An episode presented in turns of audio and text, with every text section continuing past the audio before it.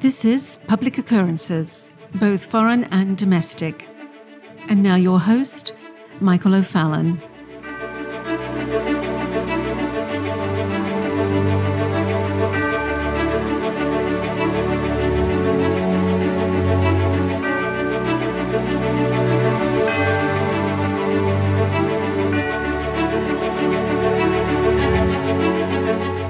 Pete Buttigieg has been back in the news quite a bit recently. Currently the head of the Department of Transportation, Pete Buttigieg has been on paternity leave over the last two months, and he and his husband have taken paternity leave with their adopted new children. In the meantime, the entire transportation and logistics infrastructure that has collapsed around the United States, leaving shelves bare and stores without goods to sell, and shoppers and consumers left without the ability to both buy items that they want and items that they need are left helpless. But Secretary Buttigieg is absent. And he is absent and, from all appearances, doesn't really care. Neither do the other cabinet members in the Treasury and Commerce departments of the current Biden administration. And once again, I would remind you that none of this is a mistake. None of what has amounted to the disrupting and dismantling of America is by some incompetency or lack of attention. It is all intentional. The shortages, the transportation issues are all part of what would constitute the manifest destiny of Pete Buttigieg. Because you need to understand Pete Buttigieg, and you need to understand Pete Buttigieg's roots and his upbringing. The father of Secretary of Transportation Pete Buttigieg was a Marxist professor who spoke fondly of the Communist Manifesto and dedicated a significant portion of his academic career to the work of Italian Communist Party founder Antonio Gramsci, an associate originally of Vladimir Lenin. Joseph Buttigieg, who died in 2019 at the age of 71, immigrated to the United States in the 1970s from Malta, a place that I've been to. It's quite beautiful. And then in 1980, he joined the University of Notre Dame's faculty, where he taught modern European literature and literary theory. Joseph Buttigieg supported an updated version of Marxism that jettisoned some of Marx's and Engels' more doctrinaire theories, though he was undoubtedly a Marxist. He was an advisor to Rethinking Marxism, an academic journal that publishes articles that seek to discuss, elaborate, and or extend Marxian theory. And he was a member of the editorial collective of Boundary 2, a journal of postmodern theory literature, and culture. He spoke at many Rethinking Marxism conferences and at other gatherings of prominent Marxists. In a paper written back in the year 2000 for Rethinking Marxism, critical of the approach of Human Rights Watch, Buttigieg, along with two other authors, refers to, quote, the Marxist project to which we subscribe, end quote. In 1998, he wrote in an article for the Chronicle of Higher Education about an event in New York City celebrating the 150th anniversary of the Communist Manifesto. He also participated in the event. Quote, if the Communist Manifesto was meant to liberate the proletariat, the manifesto itself in recent years needed liberating from Marxism's narrow post Cold War orthodoxies and exclusive cadres. It has been freed, he wrote. He continues After a musical interlude, seven people read different portions of the manifesto. Listening to it read, no one could help but be struck by the poignancy of its prose, he wrote. The readers had implicitly warned even us faithful to guard against conferring upon it the status of Scripture, a repository of doctrinal verities. Again, he continues Equity, environmental consciousness, and racial justice are surely some of the ingredients of a healthy Marxism. And on a side note, is that not the very center of what is being shoved down our throats today? Joseph Buttigieg continues, quote, Indeed, Marxism's greatest appeal, undiminished by the collapse of communist edifices, is the imbalances produced by other sociopolitical governing structures. End quote. Paul Kengor, a professor at Grove City College and an expert in communism and progressivism, said Buttigieg was among a group of leftist professors who focused on injecting Marxism into the wider culture. He said, quote, they're part of a wider international community of Marxist theorists and academicians with a particular devotion to the writings of the late Italian Marxist theorist Antonio Gramsci, who died over 80 years ago. Gramsci was all about applying Marxist theory to culture and cultural institutions, what is often referred to as the long march through the institutions, such as film, media, and especially education. End quote. This is from Kengor, and this is what he was telling the Washington Examiner. But Pete Buttigieg, an only child, shared a close relationship with his father. In his memoir, Shortest Way Home, Pete called his dad a man of the left. No easy thing on a campus like Notre Dame in the 1980s.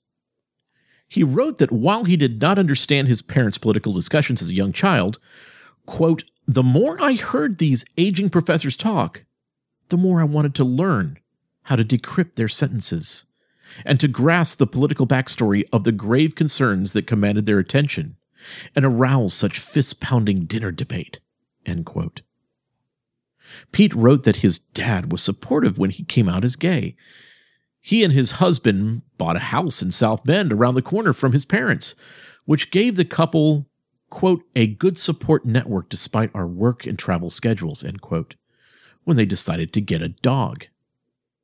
The elder Buttigieg was best known, of course, within the Notre Dame community as really being, and also the translator, of the greatest works of Gramsci. He was a leading scholar. This is what people knew him for all over the world. When you heard the name Buttigieg, you didn't think of Mayor Pete. You didn't think of Department of Transportation. You thought of his dad, Joseph Buttigieg, the expert on Gramsci. Just like if you had heard the name Bill Gates 30 years ago, many people in the Seattle, Washington area would have thought, well, yes, that's Bill Gates, the eugenicist. Bill Gates Jr.'s father. So, Joseph Buttigieg completed the authoritative English translation of Gramsci's prison notebooks, and his articles on Gramsci have been translated into, I think it's now five languages. But Buttigieg was a founding member and president of the International Gramsci Society, an organization that aims to facilitate communication and the exchange of information among the very large number of individuals from all over the world who are interested in Antonio Gramsci's life and work and in the presence of his thought in contemporary culture. So, if you want to understand what ideas have influenced the actions of the current Secretary of Transportation, it would be wise to understand Antonio Gramsci. We'll begin with an overview of the thought of Antonio Gramsci, a Marxist intellectual and politician. But despite his enormous influence on today's politics, he remains far less well known to most Americans than does Marx. But Gramsci's main legacy arises through his departures from what would be considered orthodox Marxism. But like Marx, he argued that all societies in human history have been divided into two basic groups the privileged and the marginalized, the oppressor and the oppressed, the dominant and the subordinate.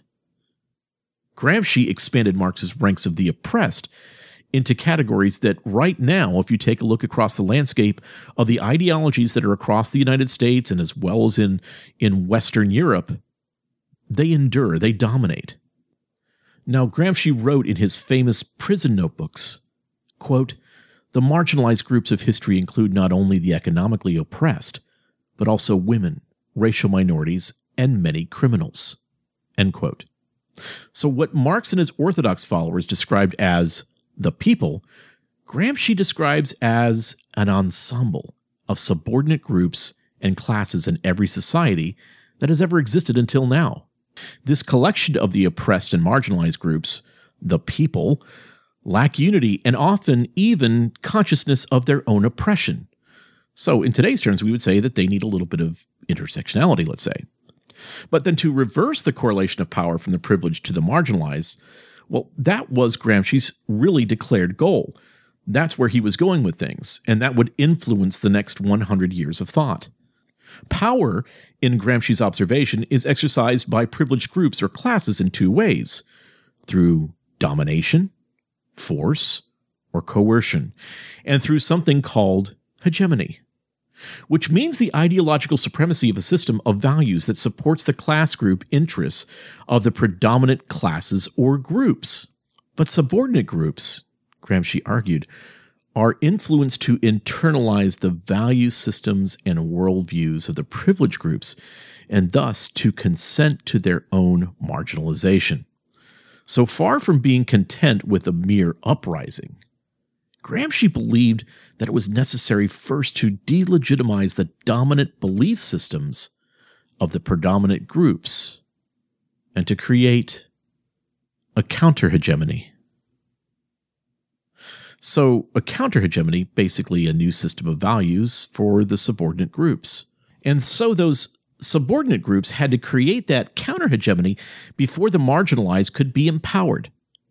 And because those dominant groups, those hegemonic values from those dominant groups, because their values permeate all spheres of civil society schools, churches, the media, uh, voluntary associations, let's say, we call those affinity groups, and, and even civil society itself, media, all those things, he argued, is the actual great battleground. Those things are where the battleground actually is in the struggle for hegemony. The war of positionality.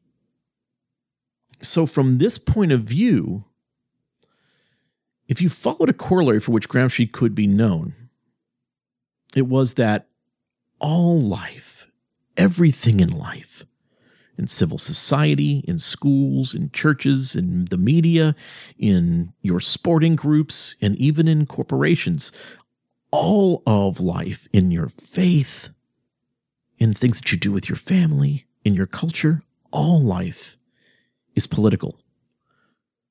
So then, private life, the workplace, religion, philosophy, art, literature, civil society in general, are contested battlegrounds in the struggle to achieve societal transformation. This is what we've been talking about for the past three years on the causes of things and in this show.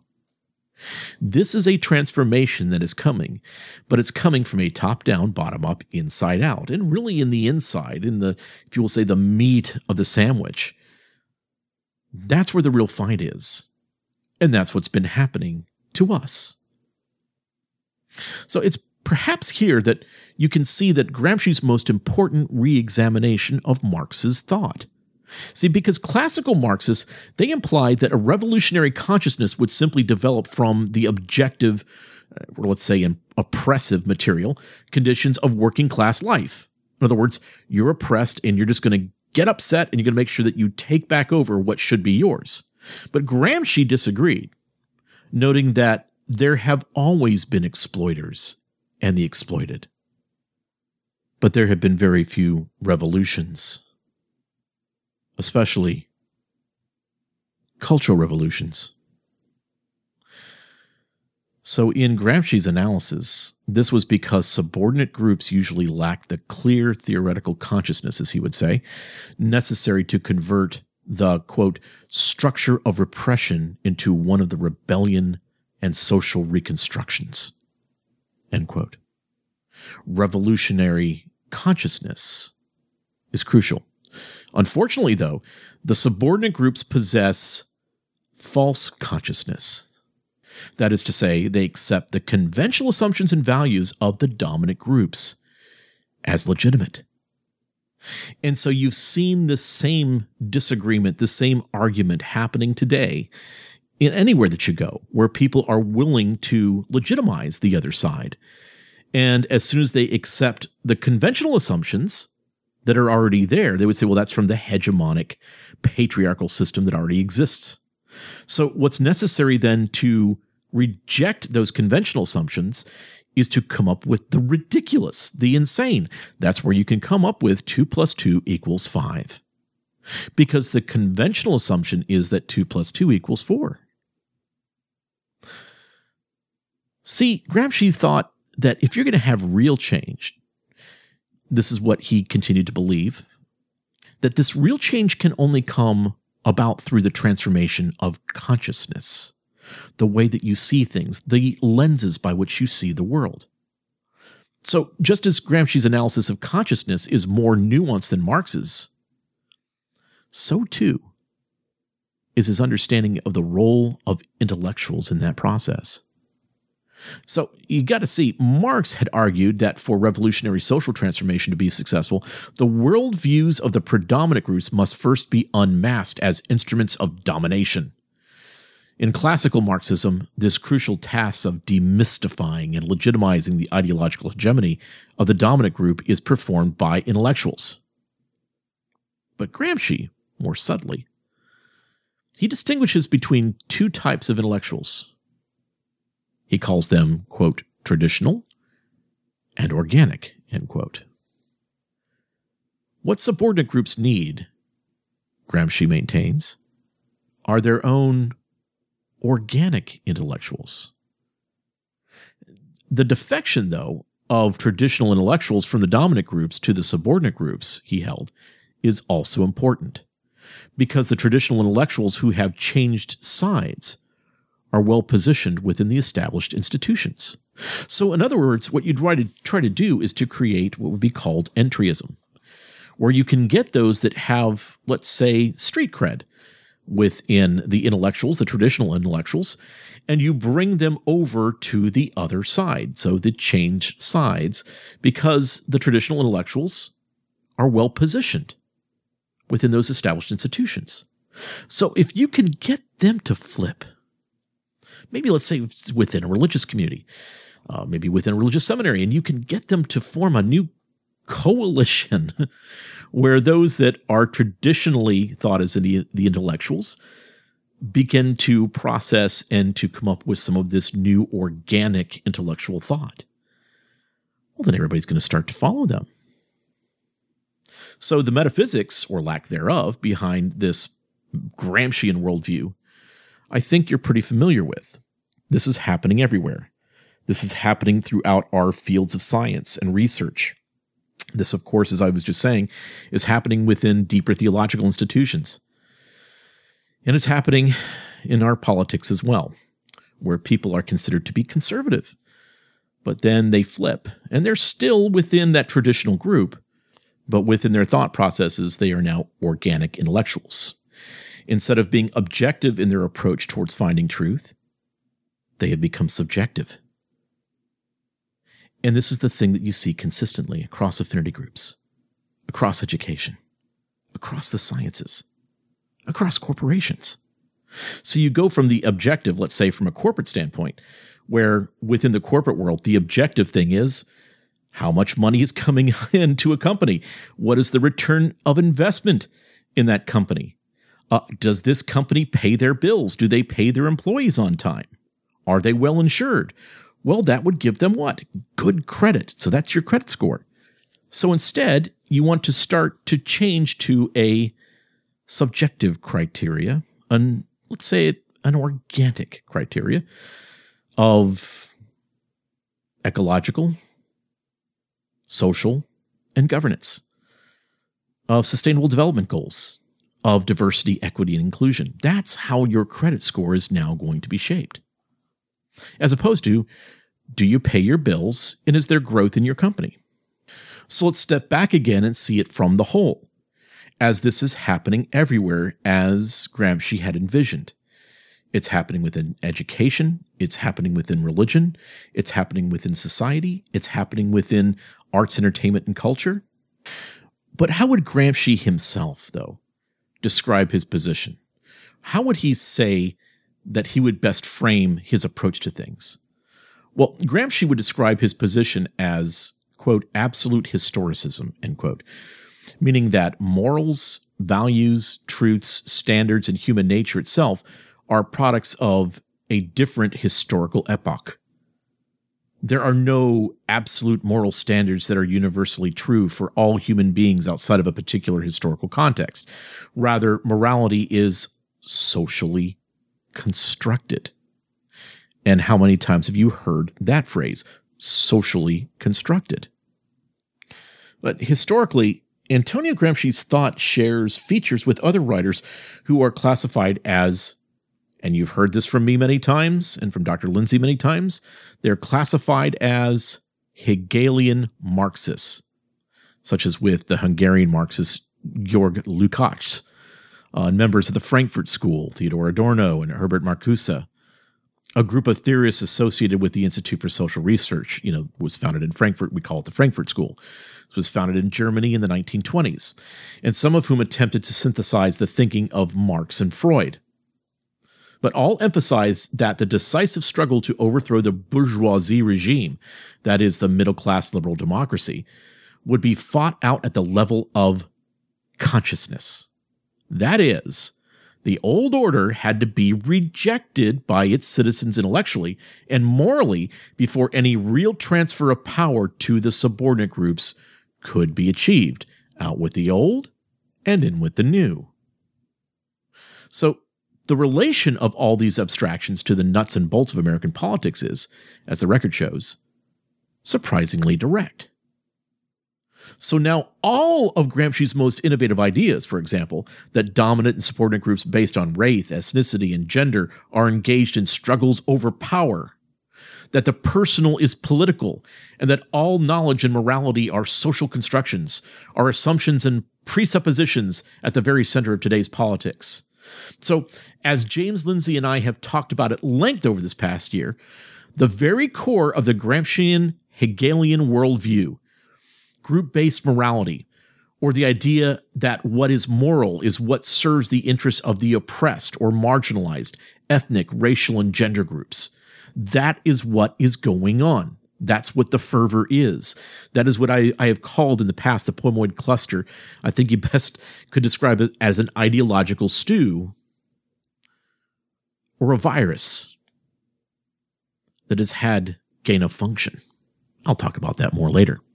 But what we would also call critical theory is a direct descendant of the Gramscian and Hegelian Marxist thinking, and it is widely influential in both law and education, and now throughout every part of our society. So, where they would tell us that this is a legal construct, this is something that comes from a legal background, yes, critical legal studies it, they posit that the law grows out of an unequal relation of power and therefore serves the interests of and legitimizes the rule of the dominant groups. Its subcategories include critical race theory and here's the real root of things the feminist legal theory. And so, what is even happening now within the administration, with what you see happening with Merrick Garland and the Department of Justice and our legal studies our legal approach to things, our way of actually administering the law, really couldn't be any more Gramscian because it seeks to deconstruct bourgeoisie legal ideas that serve as instruments of power for the dominant groups and reconstruct them. They're reconstructing them to serve the interests of the subordinate groups as they see them. So, in other words, where we would say that we need to be equal under the law. Remember that justice is blindfolded and so forth, and you don't have unequal weights and measures. They would say, oh no, it has never been equal. So, what we're going to need to do now is make sure that it is unequal for a while, that it is unequal for those of you that are in the dominant groups. So, most of these Hegelian Marxist Gramscian ideas are what inspired Pete Buttigieg's father. And they're what shaped Pete Buttigieg's thinking and is what is resulting in the purpose deconstruction of our nation. Because Pete Buttigieg is the embodiment of the Gramscian critical theory approach to everything. And so when you see the articulate, good looking young man smoothly speaking into the camera on CNN on the Sunday morning political shows, know that his understanding of what America's fate should be is influenced by the most destructive, toxic, cancerous, tyrannical ideas of all time. And they're brought to you from Hegel to Marx through Gramsci, and ultimately through men like Herbert Marcuse and Pete's dad. It is, as Rudi Dutschke called, the long march through the institutions. And the long march has a destination and a time. America is the destination, and that time is now, because Pete Buttigieg is his father's son. And his father's ideological mentor was Antonio Gramsci, whose ideological mentor was Karl Marx, whose ideological mentor was George Frederick Hegel, whose ideological mentor was Rousseau. So, yes, we are up against a steroidal form of cultural Marxism. And our nation is under complete cultural, political, and economic attack. But we have a weapon. And it is the one weapon that they must oppress and suppress.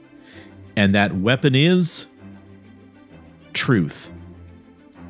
I'm Michael O'Fallon, and this has been Public Occurrences, both foreign and domestic.